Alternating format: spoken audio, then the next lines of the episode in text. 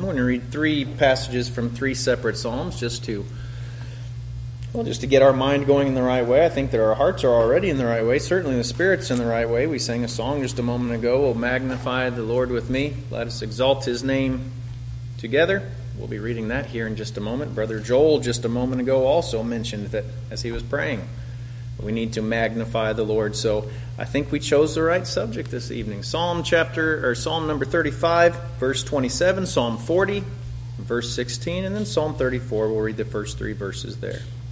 Psalm 35, 27 says, Let them shout for joy and be glad who favor my righteous cause, and let them say continually, Let the Lord be magnified, who has pleasure in the prosperity or the peace or the goodness, uh, the well being of his servant. Psalm 40 in verse 16 says this Let all those who seek you rejoice and be glad in you. Let such as love your salvation say continually, The Lord be magnified.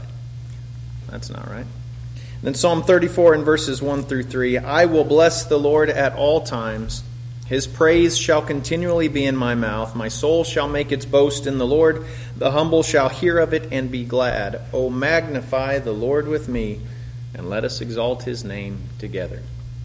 Let's bow our heads together once again.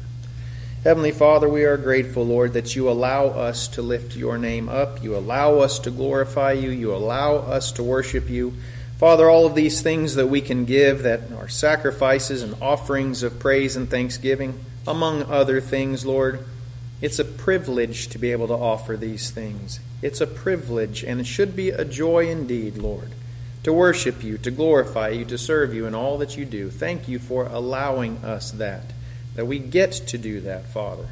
I'm grateful, Lord, for the relationship that we have with you, the Almighty God. Help us to appreciate it, to bear it out that others might see it and desire it for themselves. Bless this word to our hearts tonight.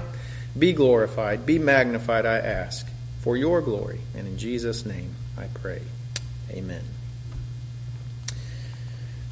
I like the verse uh, in Proverbs 11:1 that says, "Dishonest scales are an abomination to the Lord." but a just weight is his delight. I like that concept that the Lord is entirely righteous, entirely holy, entirely fair. And that dishonest scales to him, whatever that application, whatever the context and circumstance might be, he doesn't he's not interested in unfairness. He's not interested in someone deceiving another for their own good and their own benefit.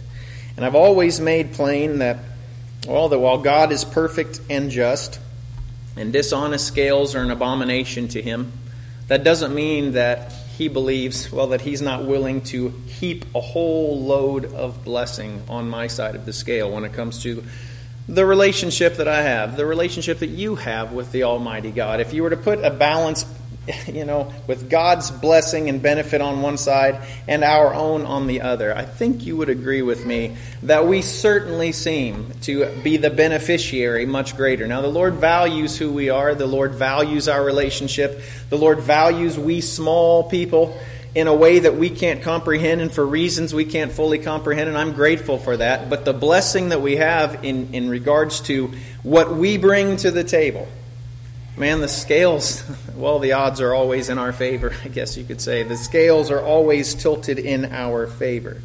Uh, but I will say this he's honest about it, so it's not a dishonest scale. And what we bring and what he brings, well, he is honest about it and he makes plain he wants to bless. And so I was thinking there to myself as I was preparing this lesson uh, that we who are God's children, we're made a number of different things by the hand of the Lord. And we use some of these words that we're familiar with, these terms and concepts that we're familiar with as, as students of the Word and just being familiar, familiar with the things of God. I have a list, and it's a long one. I won't tell you all of them, but we're redeemed by the Lord. We're reconciled through Jesus to the Father. We're consecrated by the Lord, justified by the Lord, sanctified by the Lord, set aside by the Lord. All of these things and more. Again, I have quite a list here. We're all of those things, and we can't do those for Him in return. We can't redeem Him. We can't reconcile Him. We can't consecrate Him. We can't justify Him or make Him just, who's already just. I have in my notes here, we can't sanctify Him in fairness. It does say sanctify the Lord in our hearts and that sort of thing, set Him aside, but we can't cleanse him and make him sanctified as he cleanses us. We can't do any of those things. And it kind of, I, I think of it in this way. You ever have a friend or a parent or someone else that is dear to you and you want to buy them a gift? And they can buy themselves anything that they want, right? What do you buy someone who has anything and everything that they want? That, can buy anything. You have to think about it and you have to really consider. You know, if he wanted a shirt, he could buy himself a shirt. If he wanted shoes, if he wanted whatever, he could buy himself these things and does buy himself these things. The Lord, what do you give him who has everything? Psalm 50 kind of tells us, well, that he has everything. Uh, Psalm 50, he, now he doesn't give himself everything, the Lord doesn't but he owns everything. Psalm 15, verse 10, Asaph the psalmist says this For every beast of the forest is mine, he's speaking for the Lord, and the cattle on a thousand hills. I know all the birds of the mountains, and the wild beasts of the field are mine. If I were hungry, I would not tell you, for the world is mine and all its fullness. So, what can we give to him? I could be just real cliche and real obvious here and say, well, we give him ourselves. We give him everything. We give him our, our we give him our everything. We give him ourself, and we could just be done early and go home right now. But well, we have to think about something a little bit further than that, right? We can be a little bit more specific than this. We can't redeem him, we can't reconcile him, we can't consecrate him, we can't do these things. But we can, as you read a moment ago, we can magnify him. This isn't just merely worship. This isn't just just isolated to praise. This isn't just our singing to Him. This isn't just our gathering around and praising Him and that sort of thing.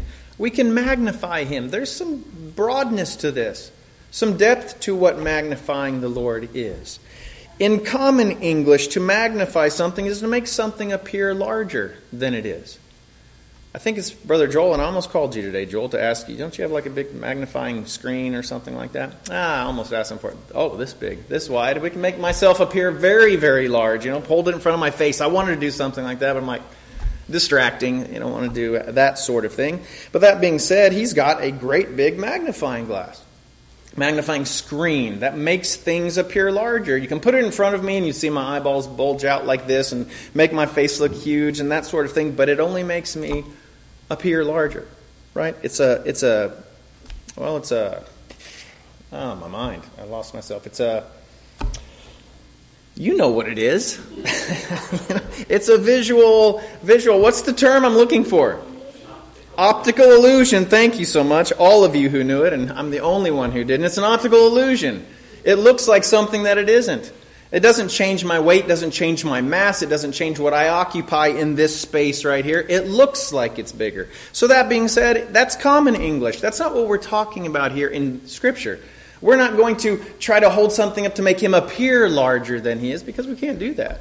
We can't make him appear larger. Now, it's not completely wrong. I'm not going to say that that definition doesn't completely apply. But we know that God's name is bigger and larger and greater than any other name. We know that it is. We know who He is. God's works are bigger, larger, greater than any other works. God Himself is bigger, larger, greater than any other being. We're not trying to make Him appear larger than He is because He's infinite. I'm not going to make you wrap your mind around all of that, but it is what it is. He is the Almighty God. We can't magnify Him and try to make Him appear larger than He is because He already is large. In Scripture, to magnify something is to enlarge something, or to amplify something, or to promote something. We have an amplifier, little box back here in this back room, that pushes the signal, takes the signal from that microphone, takes it through the processor, and it pushes the signal sufficiently enough that they can hear it back there in the nursery. This morning, I decided to play the bass. I almost plugged it in right now, and during song service, really cranked it up for a visual, or not a visual, for an illustration. But that would have been more distracting, perhaps, than a big magnifying glass. It's an amplifier. If I pick on the bass string right now, you won't hear it from back where you're at. You won't hear it because it's very quiet. It's a big, thick string. When you pluck it, it's not. You can't hear it unless you're up close on it. But when I turn on that amplifier, when I turn on this magnifier, it takes that sound out of that string, sends it through this, amplifies that sound, and magnifies it. Increases something and makes it heard when it's not necessarily heard otherwise. God has made plain his existence from the beginning. He has made clear that he is who he is and he does what he does from the beginning to any who will look and see. We're spending a lot of time in Psalms this evening. Turn to the 19th one, and we'll read the first three verses there. In Psalm 19, verses 1 through 3, I'm going to turn there as well because I want to know who wrote this psalm, and I don't remember. It is David, as I thought it was. The heavens declare the glory of God, and the firmament shows his handiwork, David says. Day unto day utters speech. And night unto night reveals knowledge. This is metaphor that he's speaking in here. That the day declares and speaks the existence of God. There is no speech nor language where their voice is not heard. It doesn't matter if you don't, what language you might speak or if you don't speak at all. You can recognize that there's something, well, not just something, God made creation. God made these things. The heavens declare his righteousness, and all the peoples see his glory. Psalm 97, verse 6 says. Paul in the New Testament goes so far as to say that we are without excuse, we who push that creation and that testimony of creation aside. For since the creation of the world, he says in Romans 1:20, his invisible attributes, that means those that cannot be seen with the naked eye. His invisible attributes nevertheless are clearly seen being understood by the things that are made, even his eternal power and Godhead, so that they are without excuse. God has been declared more than sufficiently for any to see. But he's also able to do exceeding abundantly above all that we ask or think. That anyone asks or think, and he thinks, and he's willing to do that. So, even though all of these things testify to his reality, his existence, his works, his hands, all of those things, he still puts in place a bunch of little amplifiers in this assembly, in other assemblies, in other places outside of this place.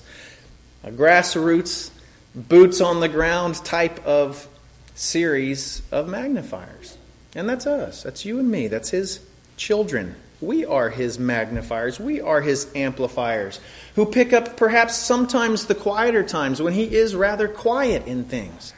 He, he not not thundering around and, and expressing himself and, and writing it in the sky as we sometimes use as the cliche. Writing in the sky that he is I am God, I'm still here, and that sort of thing, and making these quite overt and obvious things as we would want in the flesh. No, he's quiet sometimes, like a bass string just vibrating, and you can't hear it if you not have your ear tuned to it. And so he has you and me, and he has other people who pick up that sound and amplify it, magnify it, at least if we're doing as he would have us to do.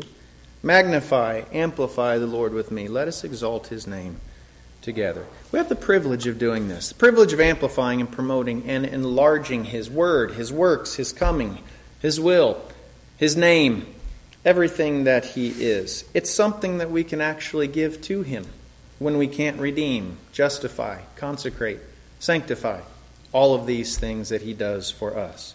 So, may we magnify Him. Now we understand that creation, again, speaks loudly, metaphorically speaking, and figuratively, but literally it can be quite quiet sometimes. I go up to the mountains. I haven't been there for a while, sadly. But when I go up into the mountains, it's my happy place. It's one of them. I like other places as well, but the mountains are one of my happy places. And when I go up there, I don't want to have people around. I'll allow my own people to be there, you know, or ones who are dear to me. I don't mind that sort of thing, but, you know, if I'm going for a hike and there are tons of people around, it just kind of robs it for me. I want to be out secluded. I want to be out someplace where it's quiet. Certainly, when I spend time uh, up, up, up at altitude, at elevation, and there's a lake over here, and maybe there's a, a creek or a brook running down here or something, for the most part, it's quiet. At least it's quiet from the hubbub and that sort of thing. And I sit and I take it in.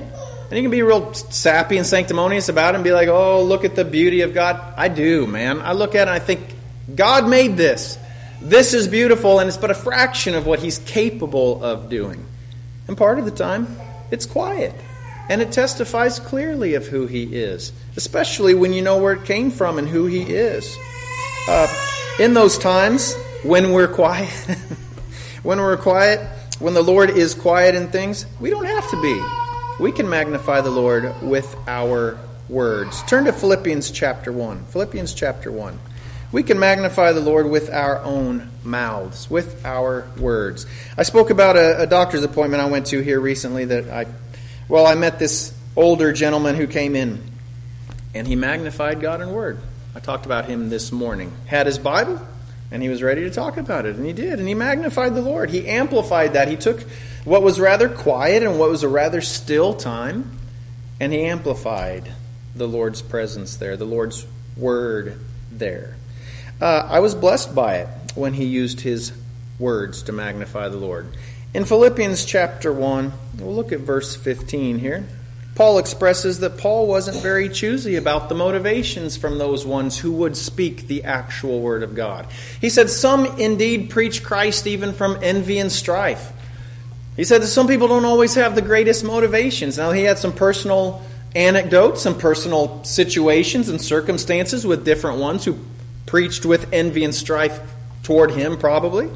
There, you know, the, you can sit and you can puff yourself up as a as a preacher, and when this guy who, well, even at the time that he wrote Philippians, people knew who Paul had been when he was Saul. People knew his background. We'll talk more about that here this coming uh, Wednesday, as a matter of fact. They knew who he was, they knew what his history had, and a lot of them weren't willing to forgive that. Weren't willing to look past that and couldn't believe that perhaps this guy might be speaking the word when he was persecuting people of the way. What in the world?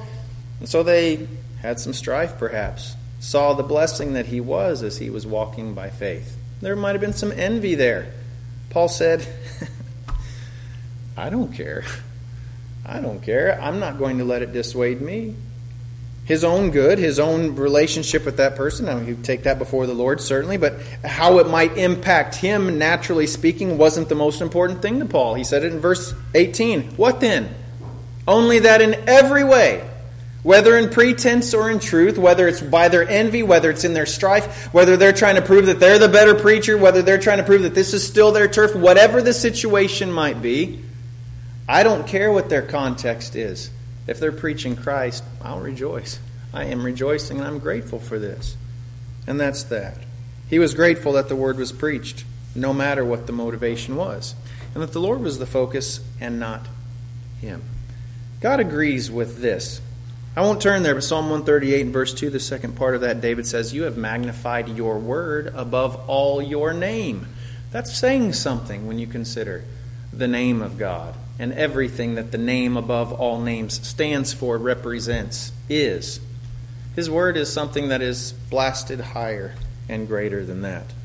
His word, his being, who he is, his makeup, what comprises him, what defines him. That's what needs to be amplified more than his people, more than his miracles, more even than his name by his own words. Luke chapter 19. I like the evidence that it gives in Luke 19. I've gone to this a number of times, and it's one of my it's one of my hundreds of favorite scriptures. I guess I always say that. It's become kind of cliche and probably a little bit annoying, but I love Luke 19 where it speaks this gives that evidence of the need for the Lord to be magnified and the privilege that it is for us to do so. Luke 19, verse 39, this is when Jesus had his entry into Jerusalem for the final time. And they were waving palm branches and saying, Hosanna, glory to God in the highest. And, and they were grateful to have him coming, well, for the time. And the Pharisees called to him from the crowd, Teacher, rebuke your disciples, they said. Shut them down. Don't let them praise you so. But he answered and said to them, I tell you that if these should keep silent, the stones would immediately cry out. You don't understand. This is a time and a moment when the Son of God needs to be magnified, needs to be glorified. And if these are kept silent somehow, boom! I don't know what that would have looked like, but the rocks would have opened up and a choir of granite would have sung his praises, evidently. It's our privilege it's our honor to keep those stones silent, as I like to say. It's our privilege to magnify him with our own words and testimony, in witness, in song, in teaching, in praise, in worship, and all those things. It's our privilege to keep those rocks silent and praise and magnify the name of God, his word, the word of God, delivering, well, an explanation, a defense, a statement, a teaching, whatever the case might be, simply a praise, a worship, whatever the case might be, a word of God. It's our pleasure. Now, we don't just magnify him in word. I hate to keep on calling him out, but Brother Joel prayed that as well, that we wouldn't just magnify the Lord in word, but in deed as well. We magnify him with our voices, certainly, but that's only of limited value, only of limited profit, only of limited blessing, if our actions and our living do not match those words. If we don't follow suit with our behaviors, our habits, our attitudes, and all of those things. We need to magnify the Lord with our living. And I don't think that I'm telling you anything you don't know. But we need to be reminded of these things sometimes. We need to be reinforced of those things because sometimes we get just a little bit off center or just a little bit askew in things and we're walking funny. And then we try to compensate for that walk funny and then we end up injuring something else or damaging something else and our walk gets way off. We need to magnify the Lord in our living. The stones are evidence that he would magnify himself even without us if he needed to. If the magnification, if the worship of the Lord needed to take place, he could do it without us. He doesn't need us to worship him. He needs to be honored. He needs to be glorified. He doesn't need this voice to do it. It's my privilege. And when my attitude doesn't quite match the attitude that he desires from us, well, even then, he can make me do He can make me honor him. I just won't be blessed as much for it. Uh, I'm not going to turn it to it, but in John chapter 11, we read of a man named Caiaphas. You understand who he was, the high priest at the time of Jesus' crucifixion. And he prophesied, much to his own chagrin, probably, he didn't even realize it in the time, prophesied that it was expedient. Ah, let's turn to John 11, verse 50. Let's just do it. going to turn there. I have it in my notes, but it's a valid enough point. We should probably look at it for just a moment. John chapter 11 and verse 50. well, that's not right at all, is it? Yes, it is. John chapter 11, we'll start in verse 49. And one of them, Caiaphas, being high priest that year, said to them, You know nothing at all. When they were, well, the Pharisees had gathered together, and they're like, What are we going to do? This man is doing all kinds of remarkable things. And he says, Nor do you consider that it is expedient for us that one man should die for the people and not that the whole nation should perish.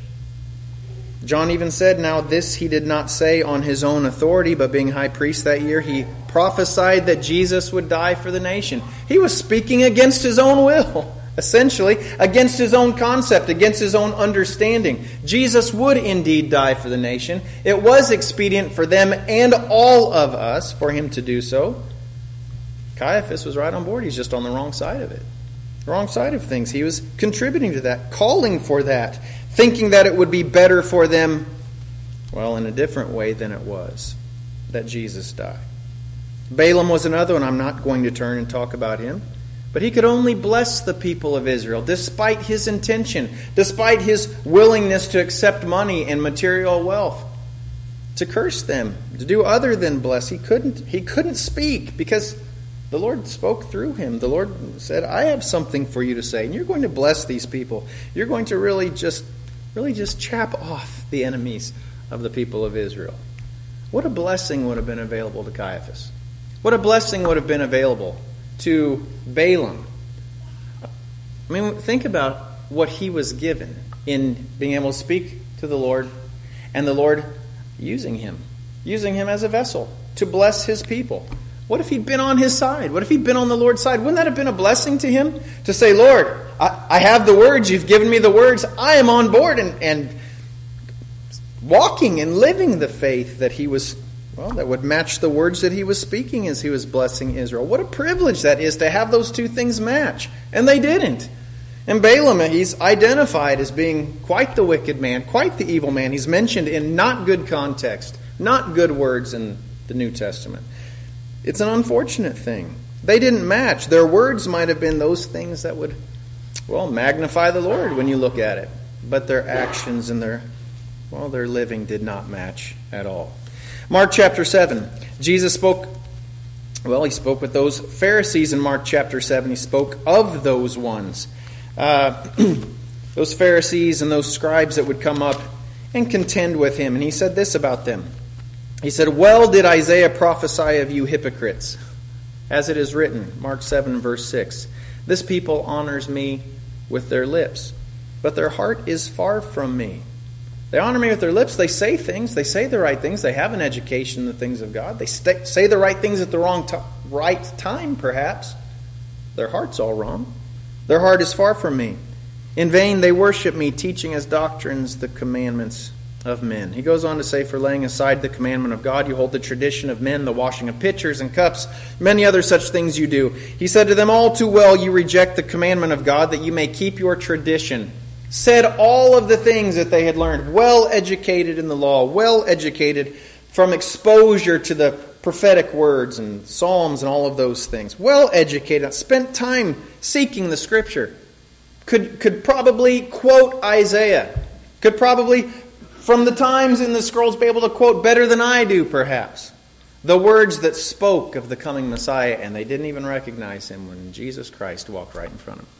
Completely dismissed it. Had a fantastic education. Spoke the words that magnified God, if it was brought in the context and understood in the context of the Holy Spirit ministering.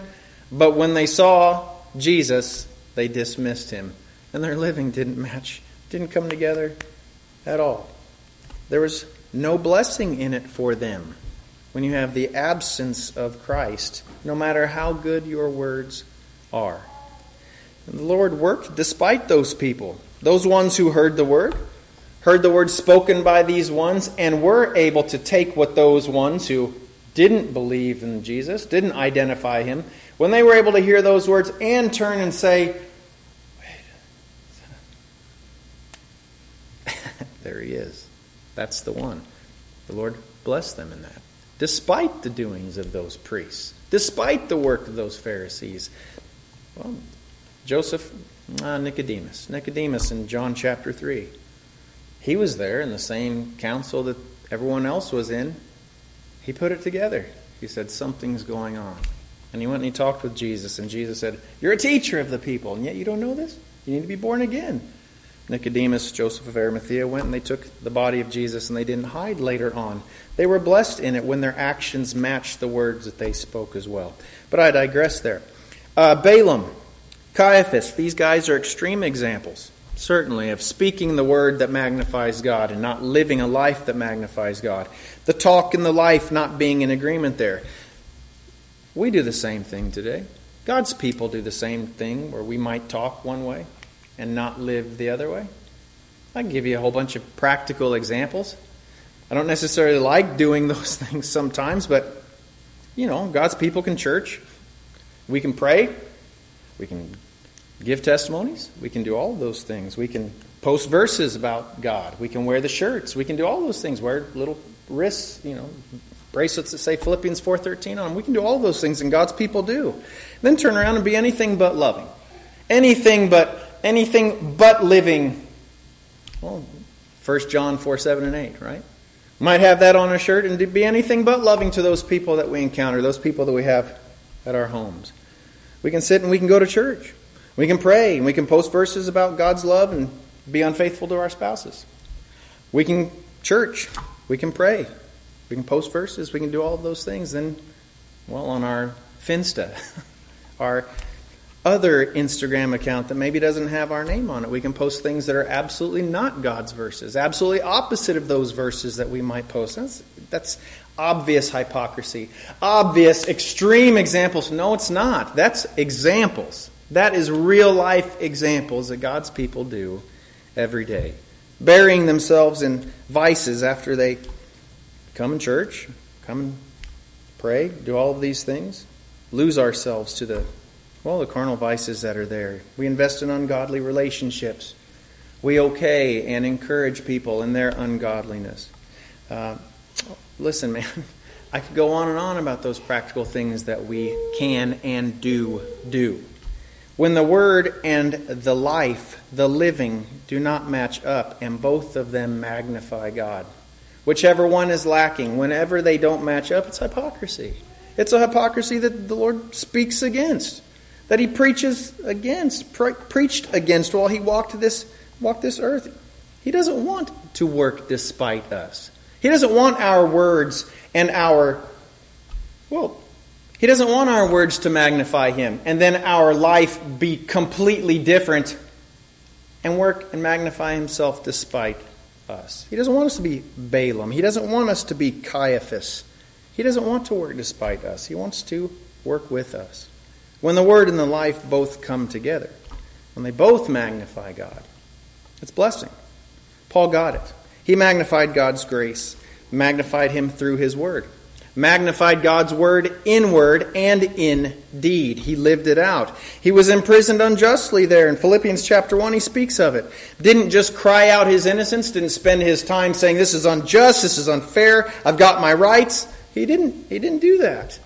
He just preached, and he bore out what his life and what his testimony was doing. He preached, magnified the Lord, he lived the magnification of the Lord, and fruit was borne as a result. In Philippians chapter 1 and verse 12, he said, But I want you to know, brethren, that the things which happened to me have actually turned out for the furtherance of the gospel, so that it has become evident to the whole palace guard and to all the rest that my chains are in Christ. How come? Because I told them what I was doing. I told them what the Lord has done for me, and I let them sit and watch how I have dealt with this in a godly manner. The word and the life matched up. And fruit was borne as a result. He goes on to talk about that fruit. So that it has become evident to the whole palace guard and to all the rest that my chains are in Christ. And most of the brethren in the Lord, having become confident by my chains, are much more bold. Much more bold to speak the word without fear. Much more bold themselves to speak the words that magnify God that magnify His grace, that magnify His word, that magnify His name, that magnify all of those things. Much, much more willing. When the words and the living come together, it's a blessing. We read about Paul oftentimes, and I'll be honest, he's a biblical figure. Oftentimes, these biblical figures can seem kind of untouchable to us. Well, that was Paul. He was the apostle. For goodness sake, he was he's Paul. I'm just me. I'm just I'm not like Peter. Yeah, Peter had his frailties, but for goodness sake, he was the Apostle Peter. No, people. People can match word and living. We can match the word that magnifies the Lord and the living. These aren't just extreme testimonies. Paul is just a testimony. He's a man, just as we can be. Uh, you know, oftentimes we can look at our own testimonies and we can look at one another and sometimes we're like, well, I know them super well, and, and yeah, it's a great story. That is a great testimony, and I appreciate that. But because of the closeness of our assembly, we, I think we kind of lose sight of the power that's present. The power that the Lord has manifested in our lives. I'm not saying power in and of ourselves, but the power of God that has worked on our lives. There are miracles that have taken place in different individuals here. Miracles, miraculous works that are only at the hand of God. We know about those things. I could sit here and I could go down the line and I could say, that happened, that happened, that happened, that happened, that happened. This is what the Lord has worked in that life. This is what the Lord has worked in that life. Miracles. I can tell you about my own. You've heard them a million times. I've been preaching to you for a long time. You've heard them a million times. You've heard what the Lord has done for David, and we lose, maybe we lose a little bit of sight of the power that's present. So I just, I read about a woman. I just thought I'd share this testimony with you. She's just a normal woman. And I went and I had heard a story about a teenage girl, a teenage girl who had uh, she had a diving accident when she was 17 years old, and she was just trying to dive off of a rubber boat, and she gauged it wrong, and she went down. She piked her head right in the right in the sandy bottom of that, and was a quadriplegic just like that, instantly at 17 years old. And she went through. I thought I'd just share a little piece of her testimony here. She was a Christian at the time, by her own words. She said, I wasn't necessarily invested in living a life for the Lord, but I believed in God. But then once that happened, well, I trusted God. You know what? I'm 17 years old. I'm young. I am Christian. He can heal me. I know that He can. I read about it. I read about these different ones in, in Scripture who, who were exactly as I am. And he said, Rise up and walk. Rise up and walk. And to be a testimony to everybody, he made these ones rise up and walk. And he says, She said, I believe that he can do that for me. And she went to faith healers and she went to different places and she drove around all over the place. Her mom took her. And she said, with every single place that I went, I, I, well, I started believing less and less that the Lord was going to heal me. And, and I got angry at it, she said. And she was upset and she was frustrated in all of these things until finally she recognized, well, that she continued to look for ways of being healed. Well, let me read it here that, that she said here. I'll just read it to you exactly what she says. She says, Does God miraculously heal? Sure, He does. But in this broken world, it's still the exception, not the rule. He answered no to my request for healing.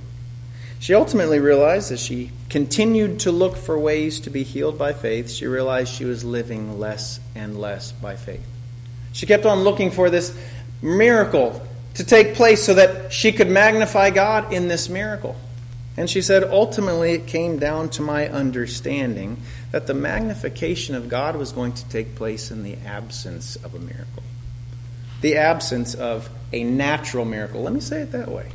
The absence of a healing. To magnify the Lord the way she was intended, she saw this at 17 years old.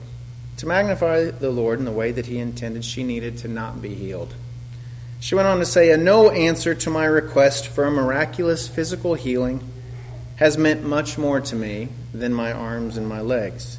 It has meant purged sin, a love for the lost, increased compassion, stretched hope, an appetite for grace, an increase of faith, a happy long, a happy longing for heaven, a desire to serve, a delight in prayer, and a hunger for his word.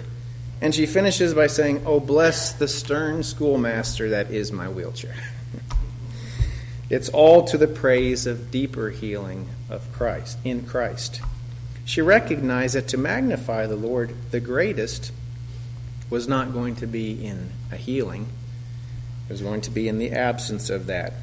And another time I heard her actually state, I'm so thankful that he didn't heal me when he could have yeah, it chokes me up, you know, and there's a certain measure of sentimentality and emotion that's attached there. But, saints, by all accounts, you know, and I, I try, I don't like to quote people a lot uh, from the pulpit because people have pasts and people have histories, and I tried to dig as deep as I could to find some kind of dirt on this woman, and I couldn't find it. So I felt a little bit more comfortable in sharing that. By all accounts, the life and the word matched up together. They match up together, and God is magnified in that. God is glorified in that. Since then, she's had chronic pain, she's had multiple cancer diagnoses, and she continues to ask the Lord to heal if that's what He chooses. But she finds peace in understanding that magnifying Him and what comes either way. She knew what Paul knew. Paul says in Philippians 1, verse 19, if you step down the page, he says, I know that this will turn out for my deliverance through your prayer and the supply of the Spirit of Jesus Christ. Not necessarily natural deliverance, not necessarily healing, not necessarily freedom as Peter had when the angel came in and kicked him in the side last week, as we considered. Not necessarily those things that we would ask. I know that this will turn out for my deliverance through your prayer and the supply of spirit of the spirit of Jesus Christ according to my earnest expectation and hope that in nothing I shall be ashamed but with all boldness as always so now also Christ will be magnified in my body whether by life or by death. Saints we cannot redeem the Lord. We cannot reconcile him. We cannot consecrate him. We cannot justify him but we can magnify him. We can amplify him in our words, we can amplify him in our deeds, and when those things come together, magnificent, godly, blessed fruit comes as a result. I will bless the Lord at all times. His praise shall continually be in my mouth. My soul shall make its boast in the Lord. The humble shall hear of it and be glad. O magnify in word and in deed the Lord with me, and let us exalt his name together. That's our privilege, child of God.